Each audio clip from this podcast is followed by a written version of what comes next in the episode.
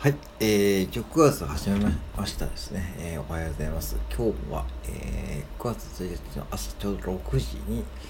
えー、これ収録していますですね。んで、ちょうど、えー、年度の下半期に突入ってことでですね、ちょっとね、あの、今年亡くなった方っていうのをね、ちょっと見ていたんですけども、本当にね、まあ、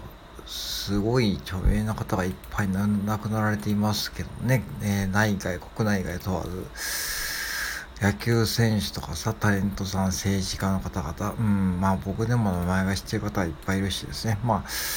あ、うん、本当にまあ、えー、寿命で亡くなられた方もいればね、ご病気で亡くなられた方もいるし、うん、えー、例えば上岡龍太郎さんとかね、あとのっぽさん、ね、のっぽさんとかね、あとは誰かな？今見てる限りではですね、そうそう、大川隆法さんとかね、あの幸せの科学をね、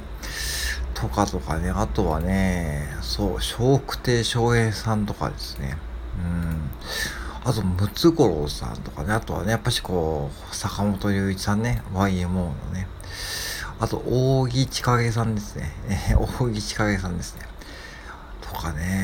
えー、亡くなっている方、僕が一番印象に残っている方はですね、あのー、えっ、ー、とね、えっ、と、外国の方で日本に住んでいた方で、あの女性の方で、ベニシア・スタンリー・スミスさんって方が見えるんですね。ベニシア・スタンリー・スミスさん。えこの方はですね、京都の大原の築100年以上の古民家で暮らしていたんですね。うん。えご夫婦ですね。えー、で、旦那様ね、えー、山岳写真家のね、梶山正さんという方ですね。で、この方はね、僕何でしたかというと、たまたまね、えー、教育テレビに出てですね、そのペニシアさんが、えー、そのすごくね、その日本に馴染んでいる姿をね、映していましたね。うん。うん。あのー、そう、あのーまあ、本当はイギリスのね、貴族階級出身で、1971年に来日して、えー、78年に京都で英会話教室を開設。えー、そして96年に大原に移り、自ら育てたハーブや料理や生活用品に活用する暮らしをはじめ、ベニシアのハーブ作りなどのエッセイにまとめたと。そういうね、ことですね。うん。で、これかな自らも出演した NHK の番組で、この尻尾カエルの手を手は好評となりね、ドキュメンタリー映画ペニシアさんの式のニアニウムだったとね、これ読売新聞の記事ですけども、うん、あのー、そうね、だからすごくいい大口のね、出身なんだけども、あのー、わざわざこう日本に来てね、その自然の中で暮らす選択をね、選んだっていうことですね。っぱしこれ最初はね、結構やっぱり、日本、当時1971年ってまだまだこう、日本がやっと高度経済成長に落ち着いた時期だったんだけども、やっぱりこう、外国人の特に女性の方には、どうもね、その、当たりが強かったそうですね。うん、なかなかこう、理解してもらえなかったそうですけども、その生活スタイルがね、結構好きで、あの、自分でさ、大原ね、京都の大原で、築100年以上のね、日本人でもなんかちょっと憧れますよね、そういうところね。うん。ね、大原で、ね、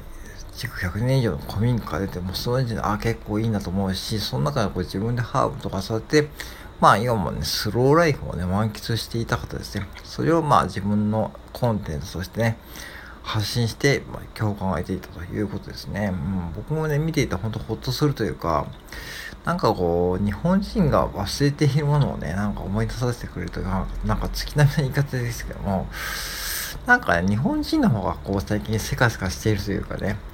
その、なんだろうな、そんな感じしますよね。うん。昨日かな、まあ、まあね、新学期始まった多分小学生もさ、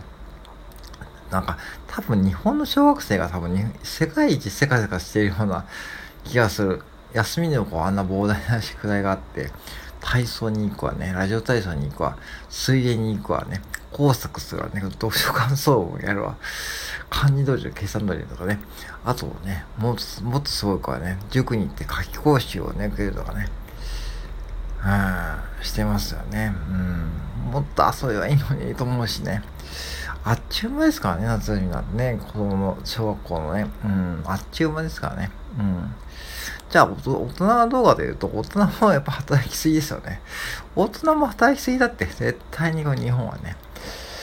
もうドラゴンズエイジ見てください。もうドラゴンズエイジもう見習った方がいいよ。本当に彼はね、まあ、多分ね、そんなに、ね、お給料もらってない感じですね。うん、もらってない感じだけども、まあ、なんかね、なんだろう、うん、楽しそう、楽しそうというか、うん。そんなおじさんなんで、結構うちの従業員さんにもね、人気なんですね。人気だし、なんかその、なんかああいう、本当ああいう感じで、本当に僕はね、ドラゴンズでやってるよね、本当に、あ、そ、これでもね、抑えているんですよ。そう、これでもね、ドラゴンズ親父を真似す、配信するときは、これでも抑えてるんですよ。これ以上やると、本当に近所に響きそうで、本当にこれ以上やると、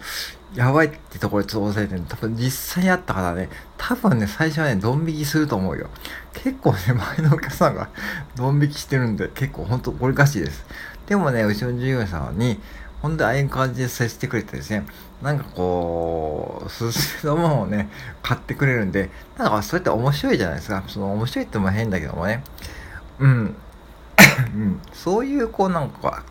愛嬌とか、そういうのがある日本人の方ってなんか最近少ないなと僕は感じるし、そういうことを垣間見える方ってですよね。なんかそんな感じだからね、本当僕はね、この方は結構好きでした。うんでね、まあ、あのー、やっぱしさ、人間っていつ死ぬかわかんないなと思って、なんかいろんな方のね、そういう、もう、著名な方、いくらさ、お金とかさ、ね、みんなそうですよ。みんなさ、有名でさ、お金もあって、地位も名誉もある方々なんだけどもね、もう若い方は40代で亡くなられてるし、もう50代、70代、えー、ね、亡くなられています。いくらこう人生100年時代と言ってもさ、なんかね、そう、結局は何が一番重要なのかって僕はそういうのを見た時思ってさ、よく年末にやりましたね。なんか今年亡くなった人はさ、な悲しい、しんみりとしたやるけども、うん、なんかそう、僕はね、あの、お葬式こそね、なんか、もっと盛大に喜ぶって変だけども、もっと明るくやればいいのにって僕は思ってるんですね。うん、なんかね、思うし、なんか、うん、まあ、もちろん仏教とかなんで、うん、まあしょうがないけども、なんか僕は子供の頃ですね、おじいちゃんのお葬式ですね、あのー、やっぱりお坊さんが目標叩くのをね、ちょっと笑いて、笑いかけてですね、で、親父もね、そういうちょっとちゃんみきがある人だったんで、親父もね、ちょっかい出してくるんですね、横で。で、母方、母の、まあ、父親ですね、要は僕の、まあ、母方のおじいちゃんが亡くなったんで、あんまりこう面識なかったんですけども、まあ、親父もね、そんな感じだったんで、まあ、そういうな感じで葬式やって、まあ、楽しい、楽しい思い出っても変だけどね、その後なんかうなぎとか食べに行ってですね、あ、お葬式ってこんなに美味しいもの食べれるんだっていうふうに思いましたね。まあいいなと思って、まあそりゃまあもちろんね、あるけどもね、うん、でも、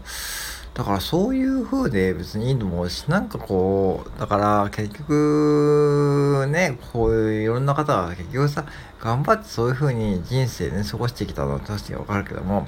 ぱしこういう風にこう、ベニシアさんみたいにこう、なんかこう自分のこう生活スタイルをね、貫くって言い方もね、いいと思いますよね。もちろん収入も必要だしね、そういうこう、まあ、環境整備とかね、周りの理解も必要だけども、それを全部クリアしていくきながらね、こう自分のこう過去の経験を全部捨てて、ね、日本にも来るだけでもすごいのにね。そしてそこからこう自分でこうビジネスを立ち上げて、そして独立して、そして自分のライフスタイルを確立するって、なかなかのこう、これって理想のね、人生の過ごし方だと思うしね。しっかりね、本当にいいなと思いましたね。うん。本当ね、だから、なんかこう、ね、まあいろんな方がまだ、うーん、わかんないけどね、まあ、うん。まあだから、やっぱしこう、ね、最近よく思うんですよね、こういうことをね。なんか、うん。なんか別にそういう、こう自分がそういうネガティブ、そういう暗い気持ちになってるわけじゃなくて、なんかつくづくこう、もうすぐ50代に突入するんで、まあそろそろね、もう本当に俺もね、私もなんかこう、もうせかせか働きたくないんですよね。なんかもう、もう散々マックでそれをやったんで、もうそれはもういいんで、もうそれよりもなんかこう、もうゆっくりね、働けるように、今ちょっとシフトチェンジをね、頑張ってるところなんで、うん。それに向けて、まあ、お金を投資するのは悪くないと思ってます。うん。はい、そんな感じですね。まあ、ふとね、ちょっと今年、上半期亡くなった方々で、ちょっと思ったことをね、話してみました。うん、皆さんはね、誰か印象に残る方見えますかね？うん。まあ、いろんなね、意見、意見があっていいと思うし、もちろんね、あのー、いろんなね、えー、異常があって亡くなられる、どうせみんな死ぬんですからね、50年後にはもういないんですよ。もういないですからね、スタイフのみんなはね。少なくともね、そんな感じでいくとね、なんか結構気楽だと思うよってお話でした。以上です。